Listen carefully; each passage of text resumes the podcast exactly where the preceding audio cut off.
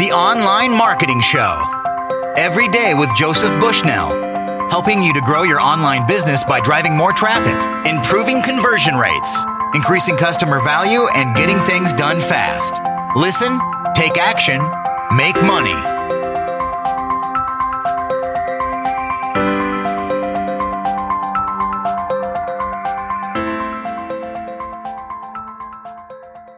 Hi, welcome to the Online Marketing Show. This is Joey Bushnell. Today's special guest is a fantastic copywriter and one of the co founders of AWAI. His name is Don Mahoney. Go to awaionline.com to find out more. Don, thank you very much for coming on the show. Uh, you're welcome. Don, how did you become a copywriter? Well, it's you know, it was somewhat fortuitous. In the early 90s, I actually had a cabinet business in New York State, which I enjoyed, but then we hit the recession of the early 90s and it mm-hmm. got, work got really thin. And also I was, I felt sort of chained to my shop. It was a small shop. I didn't get big enough to get a lot of equipment and a lot of employees. So between the economy and beginning to grow tired of the work, um, I was looking for something else to do. And I had an old friend who had been in the publishing business and attempted to retire, and then he went back to work working with Agora, Agora Publishing in Baltimore. And he knew I was I wanted to get out of my shop, and he said, "Well, come to Baltimore and learn to be a copywriter." Now, for me, it was kind of lucky because they had no reason to hire me mm-hmm. except on his say so, and he was in a position to do that. But I was able to go in, and I was part of a group of uh, in-house copywriters that they were training, mm-hmm. and uh, I knew enough to recognize the opportunity. Some of the other people didn't really appreciate uh, the window of opportunity. The ones who did went on to become very successful copywriters and the ones who didn't really wound up drifting away and never never making the significant money that could be made in copywriting. So from there, I know that you're now involved with a very famous copywriting company called AWAI. What is AWAI done? Well, AWAI stands for American Writers and Artists Institute, and it's now a fairly significant company. Uh, when it was first conceived of, and of course, the, the co-founder and I, Paul Hollingshead, both have different versions of who thought of it first. I claim it was me. But we were working um, for Agora still and, and copywriting, and I said to him one day, you know, we should we should put together a course for how to do this. There Mm-hmm. Um, at that time, there wasn't a lot of material. Bob's Bob Bly had a book or two and an article that had been pretty famous. Mm-hmm. And I said, but nobody really has a course, you know, and we've been trained in it, so we could show other people how to do it. And then a few months later, um, it didn't go anywhere. And then a few months later, it came back up, and we got serious about doing it. And it started as an idea we started over 15 years ago. I think this year will be 16. I think it was 1997. And we didn't have offices. We used to meet in Delray Beach at a restaurant, which was quite nice. It was by the beach. And we just kept working at it. And once we had the course put together and started marketing it, we actually had um, we had one or two people very early on who had very rapid success, and that sort of convinced us that it could work, and the company just grew. And of course, at that time, it was mostly direct mail for direct marketing, and we had no idea what was going to happen with the internet. It was, you know, it was nothing like it is today. So with that, the company was able to grow a lot more. So, what do you help copywriters uh, do once they learn? Do they get any sort of certificate or something to say that they've trained with you guys? We have a couple of different courses that we offer now, and people are actually using them. We have placed so many writers in in uh, in the marketing industry that um, we've become known uh, for what we do, and people do use some of our uh, credentials mm-hmm. on their websites and on their resumes, and uh, with some success. I know quite a few copywriters myself, Don. So I know some very good copywriters who trained with you. So I know a lot of top copywriters who hold AWAI in very high esteem indeed. Do you know roughly how many copywriters have trained with you guys since you started back 15 years ago? Well, it, it's I really couldn't count. Um, some have come and gone, and some have stayed with it. It's certainly in the hundreds, and it could be into uh, four figures. Sure. I was just at a, a seminar in Austin in February that we do for web copywriting, and there were three or four people there. Um, I think there were two or three who had just gotten placed at different companies. A couple in Austin, which seems to be a, a hotbed now for direct marketing companies, an emerging hotbed. And one of the companies who was there presenting um, some of their marketing techniques, they announced they were still looking, they had hired two and were looking for two more. So, I mean, right in that one small group, there were five, and there were a number of working copywriters who had trained with us, uh, probably 10 or 15. And but just in that group, there were five or so that had gotten their big break within the last uh, couple of months. So, what are the advantages of being a copywriter? Well, there's the big ones, of course, are money because uh, there are people without college degrees who make six figures, and it, it, you know that's very hard to do in this world. Yeah. And even more important than that for a lot of people is lifestyle and freedom. There's a great amount of self determination. Even when people work in house, um, most companies that are fairly sophisticated know that copywriters don't perform by having them punch a clock and sit at the desk. Um, you know, you once somebody has learned to do it, you have to, you know, give them the material to work with, and then give them a certain degree of latitude to do their work at the best times, because it's a very production-oriented task. You know, when you when you really get into direct marketing, you get marketing results that are directly tied to your work. So once you start getting successful, you get more and more latitude about where and when you do the work. I have a company I'm working with now. Actually, it's several companies in one group, and I try to meet with them twice a week um, for a couple of hours, and they're really happy with that you know, and around that, I'm able to go where I want and do what I want. And if I can't make it one week, it's not a big deal. So I can take off and travel. So overall, I'm guessing that life is uh, a bit better for you than when you were making cabinets. yeah, it's healthier. Uh, I'm not breathing uh, sawdust and lacquer fumes, mm-hmm. and uh, the money is a lot better. And the the but really. Uh, I think if you ask most people, let's say somebody's making fifty thousand dollars a year, um, a lot of people will tell you, and we know this because we've talked to so many people about this over the years, that freedom is even a bigger deal than the money. Mm-hmm. Uh, being able to have some determination over your own life and some freedom to move and travel and just sort of be your own person and not be to have a boss sitting on you, which happens sometimes. But like I said, once you start being successful, you get a lot of leeway. So those are really big perks also besides the money. And there are, you know, there are million dollar copywriters. There are people who make a million dollars a year writing copy. I, you know, I have never been quite that ambitious. I've gotten close to halfway there, but, uh, you know, I know people who are booked all the time who make close to a million dollars a year.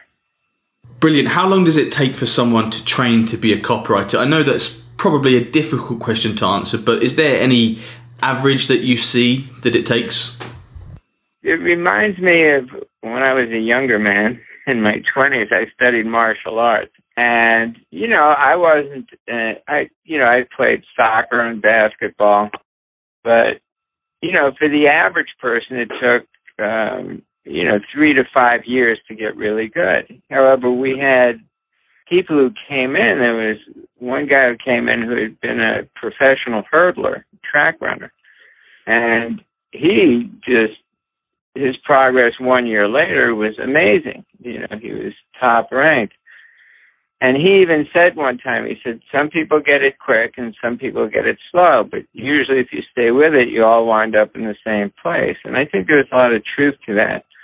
Mm-hmm. We've seen people, as I said, back in our, when we began, we had somebody who took our basic course and went through it diligently and decided that he wanted to work. He lived near a fairly big publishing company. So he, he called them up and he got them to give him an interview. And when he went in, they for the interview they were looking at some copy. So they said, "Well, take a look at this with us and see what you think." So he looked at it and he applied just some basic principles that we had. One of them is the four U's, and they said, "You're a genius. You're a because they just, you know, they didn't have such a a specific way of looking at copy and analyzing it and knowing what it should have or shouldn't have. They were going more by gut feeling. So he was successful very quickly, and we've had a few of them over the years. Um, and then we've had a lot of people who just stuck with it. Um, and, you know, over time became very successful. So they got there in the end, which is great news. I guess that means that anyone, if they put the effort in, they can do it. Yeah, and there was actually one guy who everybody thought he would never make it. He just wasn't very good. He didn't seem to get it, but he refused to give up. And eventually he got it. He was just determined he had to get out of the business that he was in. And we see that a lot with people. They know that their time is limited or they've been laid off or sacked. And he stuck with it. And then he became successful and he made a lot of money. He opened his own company and he still has it. And, you know, when we looked back on it, we said he would probably have been voted the least likely to succeed because mm-hmm. it just seemed like he didn't have what it took. And in the end, he proved everybody wrong. Good for him. Don, that's a, that's a great story. Thank you for sharing. If you've been training for a little while in copywriting, how do you know when you're ready to go pro and charge people money? How do you know when you're ready for that? Well, the easiest way is to work in house somewhere and, and clock some time, a year or two, working in house with a direct marketing company. And there's a lot of opportunities out there if you look for it. That's the easiest. You've got people working with you. You get feedback all the time. You can really gauge your your movement. Um, when you can't do that, it's much more nebulous. You, there is a tendency, and we see this a lot with people who, who try to learn internet marketing, and they get sold program after program after program, mm-hmm. and then they they always think that there's one more thing they need to learn before they'll be ready. And the fact is that a lot of the learning is done by doing. So you have to just pick or make a commitment to a point where you've gone through the basics and you say, I'm going to do it. And it really, um, it's really hard to say. It, a lot of people will not feel like they're ready, but what they really need to do is just start doing it.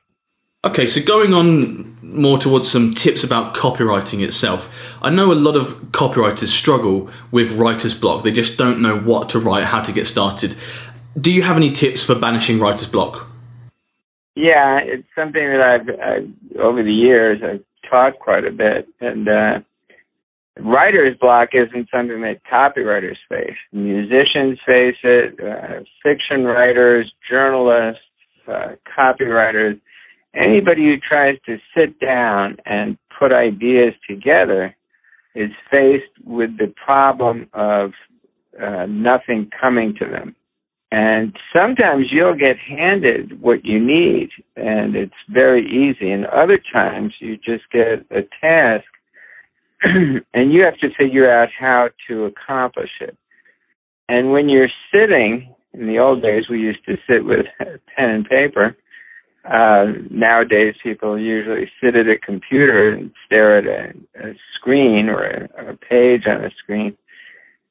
The the real key there, I think, for anyone is not to get caught up in thinking that they have to start at the beginning and work their way through, because a lot of times the biggest ideas, which are usually the the first ideas, are the hardest to put together and so there's a back door to that by just writing anything. Take the um, take the simplest thing, even if it's notes, even if it's a descriptive part of what you're going to do, just doing some plain uh, talking about what something is. If you're talking about direct marketing, you're always offering something for a price. You can write out the offer. The trick is to just start anywhere. And usually in that process, your mind will come back to the the bigger part. But I've had times when all I did was just keep writing little pieces until all of a sudden it, it came together. What is the invisible structure that goes into every good piece of copy? Well, there's there's really a number of ways you can structure something, and a lot of people have different theories or, or methods that they suggest or structures that they suggest, um, there's some essential parts that have to go in. The, the promise, you know, there has to be a big benefit to the reader and there has to be some credibility to the voice. But a great way to learn structure, depending on where, what field you're trying to work in, uh, you know, there are people who write technical stuff uh, for marketing very technical products like software or uh, pharmaceuticals, and there's people who write for financial um, publications, and there's people who write about alternative health, and just everything you can imagine. Mm-hmm. So you'd really want to look at something that's going on in the field you want to work in and start buying some things and then they rent your name and you start getting all kinds of other things um, you know sent to you and then you can examine anything that you get and if you see it a few times once you have your name in a few companies having made some modest purchase um, you'll start to see things more than once. This is true in direct mail and it's true in internet marketing. And if you see it more than a couple of times, generally you can assume that it's working. You know, companies will test something and if it doesn't work, they're not going to keep sending it out. Mm-hmm. So once you have an idea something is working, you can sit down with it and um, even if it's on the internet, you can usually capture it and uh, and get it transferred to a, a Word document or to a document where you can print it out and look at it. And then you can look at each part of it and say, what are they doing here? Okay, here they're giving me a, an idea. This is going to do something for me. Or here's the problem and here's a, a quick solution that they're offering. And then they repeat it here. They repeat the problem. They repeat the solution. And then they go into examining it. And you can see, if you start analyzing it like that, you'll see where they bring in credibility factors to establish that whoever is writing it is is has credibility as an authority in that field. You'll see where they're proving their points by research. Uh, you know, an investment service is going to tell you about their track record. So section by section, if you just ask yourself, what are they doing here? And, and scribble notes on it, you will be able to uh, to pick apart the structure and uh, and reproduce it. Do you have a big swipe file done? Your favorite pieces of marketing copy that you like to analyze or study? Well, I keep a swipe file. I know people who keep swipe files so big they can't even use them, which gets silly. Uh, your swipe files are great for ideas, and there was one copywriter who was known as the copywriter who never had an original idea. And pretty much he would just go through his swipe files. Now, he wouldn't take the words directly and use them, Yeah. but he would use the ideas and transfer the the tone or the structure to something that he was working on. And that's been done, if you look at all the famous ads, that's been done again and again. The most famous one is uh, They Laughed When I Sat Down at the Piano, which was a, a classic, classic ad from many years ago. And it, it's been copied again and again and again. And, you know, in, a, in one form or another. But it, you should build a swipe file. Uh, don't build too much. But what you're really going to look for if you if you're working on something is what is working in that field. And if you're working with a company, they should really supply you with examples of what's working and why they think it's working and what they did that didn't work. Should we attempt to use logic when we're trying to persuade the reader? You know, that's probably the. In schools, we're taught what's called expository writing, where you present an idea and you present it logically and you attempt to persuade. And one of the first things you learn when you get into copywriting is that that does not work. If it was that simple, there would be a million people um, writing copy, and it would be a very easy task. You would just explain why something is good, and people would buy it. But the fact is that people tend to make purchases based on some knowledge, but also based on emotion. They become convinced that there's something special about what they're buying, uh, what they're going to invest their time and money in. And generally, it takes an emotional connection to establish that and to get that response. And it isn't so, it's not logic at all. It may appear that there's logic used, but some of the big, big companies even employ what they call fuzzy logic, where it sort of sounds logical, but if you were to carefully dissect it, it might not hold up. But generally, buying is based on emotion.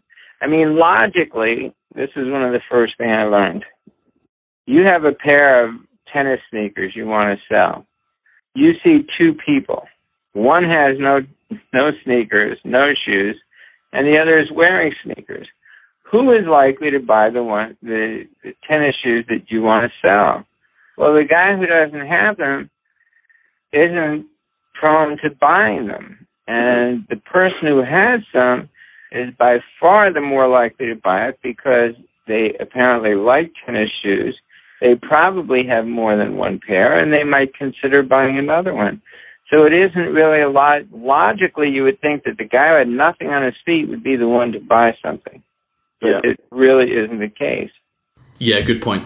The next question I had, Don, was something that I read on the AWAI site, and it really captured my interest. Um, basically, you mentioned something called the secret of the four-legged stool. So I was wondering if you could tell us about that, please. Yeah. Um, well, there's actually a couple of versions around about it. One, I've even seen articles printed that attributed to Bill Bonner or to Agora, and he developed it. But the fact is that it was Mark Ford, who writes under the name Michael Masterson, who was the one who actually put the ideas together and put it into a um, into a presentable form.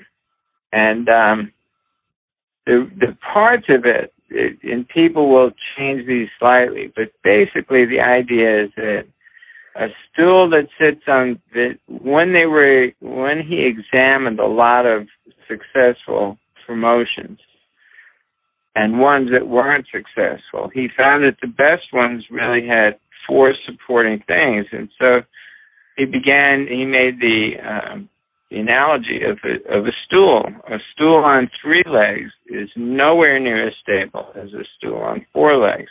Mm-hmm. And he had identified four parts to a successful promotion. And in some way or another, these are generally present in anything.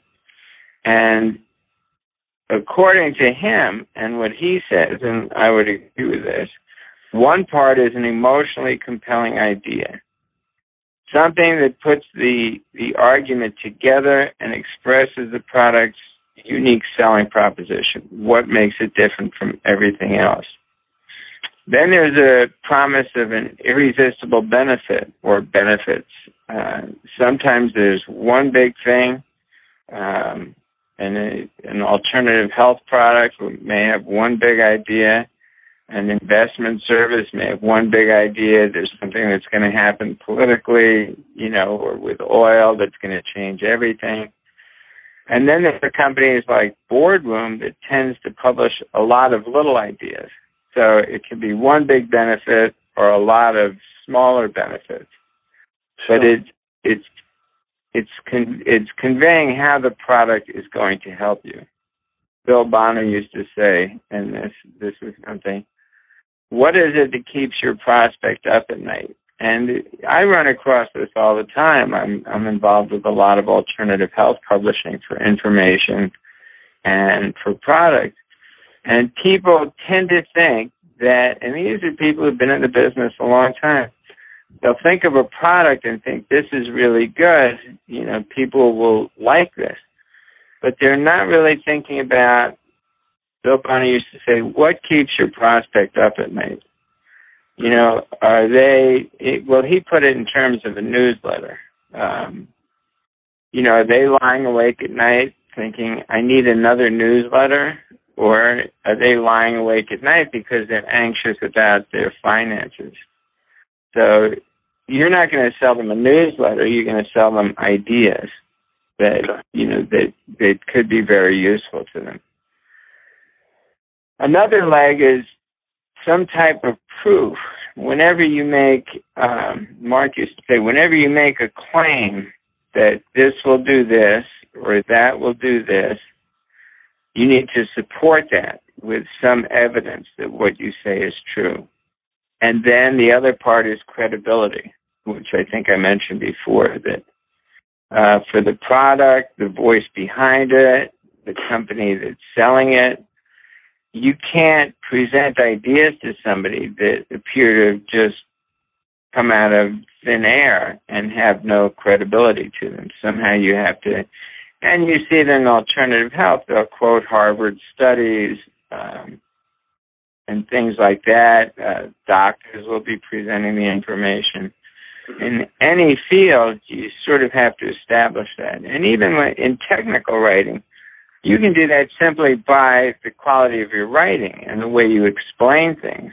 People will will see it and go, "Well, this person knows what they're talking about." But in some way or another, you have to establish credibility for the writer. The third leg that you mentioned there, which was proof, do you have any specific ways that we can provide the reader with overwhelming evidence or proof that supports our claims? Well, I've actually been, people have said that one of the, the features of my writing is um, a preponderance of evidence. I tend to present the argument again and again and again this this shows that it will work. This shows that it will work. This shows that it will work. And the best way to do that really is research, research, research. Now, any project that you work in, the company should give you materials, but they don't always. Uh, companies have been known to just say, "This is what we want. Go do it." Whether you have them or not you should be prepared to do your own research. And this is true for fiction writers too. The best fiction writers provide a lot of detail about things that they really have to do research on, which makes their story real.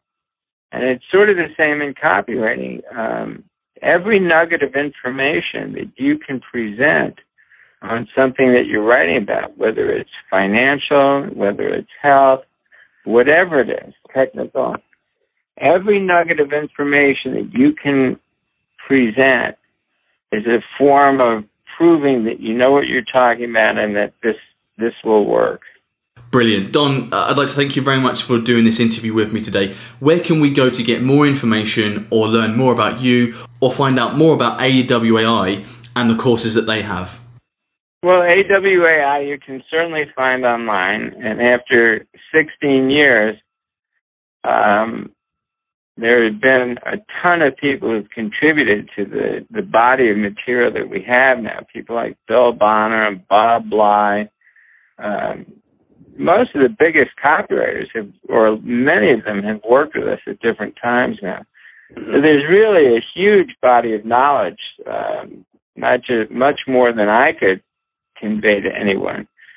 And you know, you you can really there's specialized knowledge there also.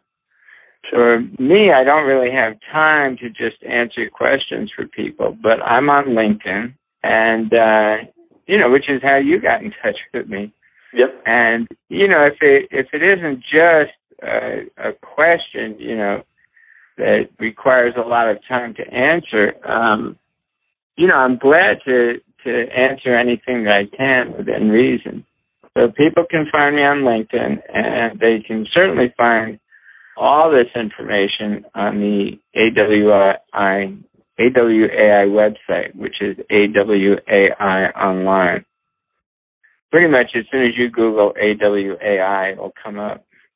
Great, that's the end of today's show. Thank you everyone who tuned in, and Don, a huge thanks to you for coming on the show. Oh, my pleasure. The Online Marketing Show.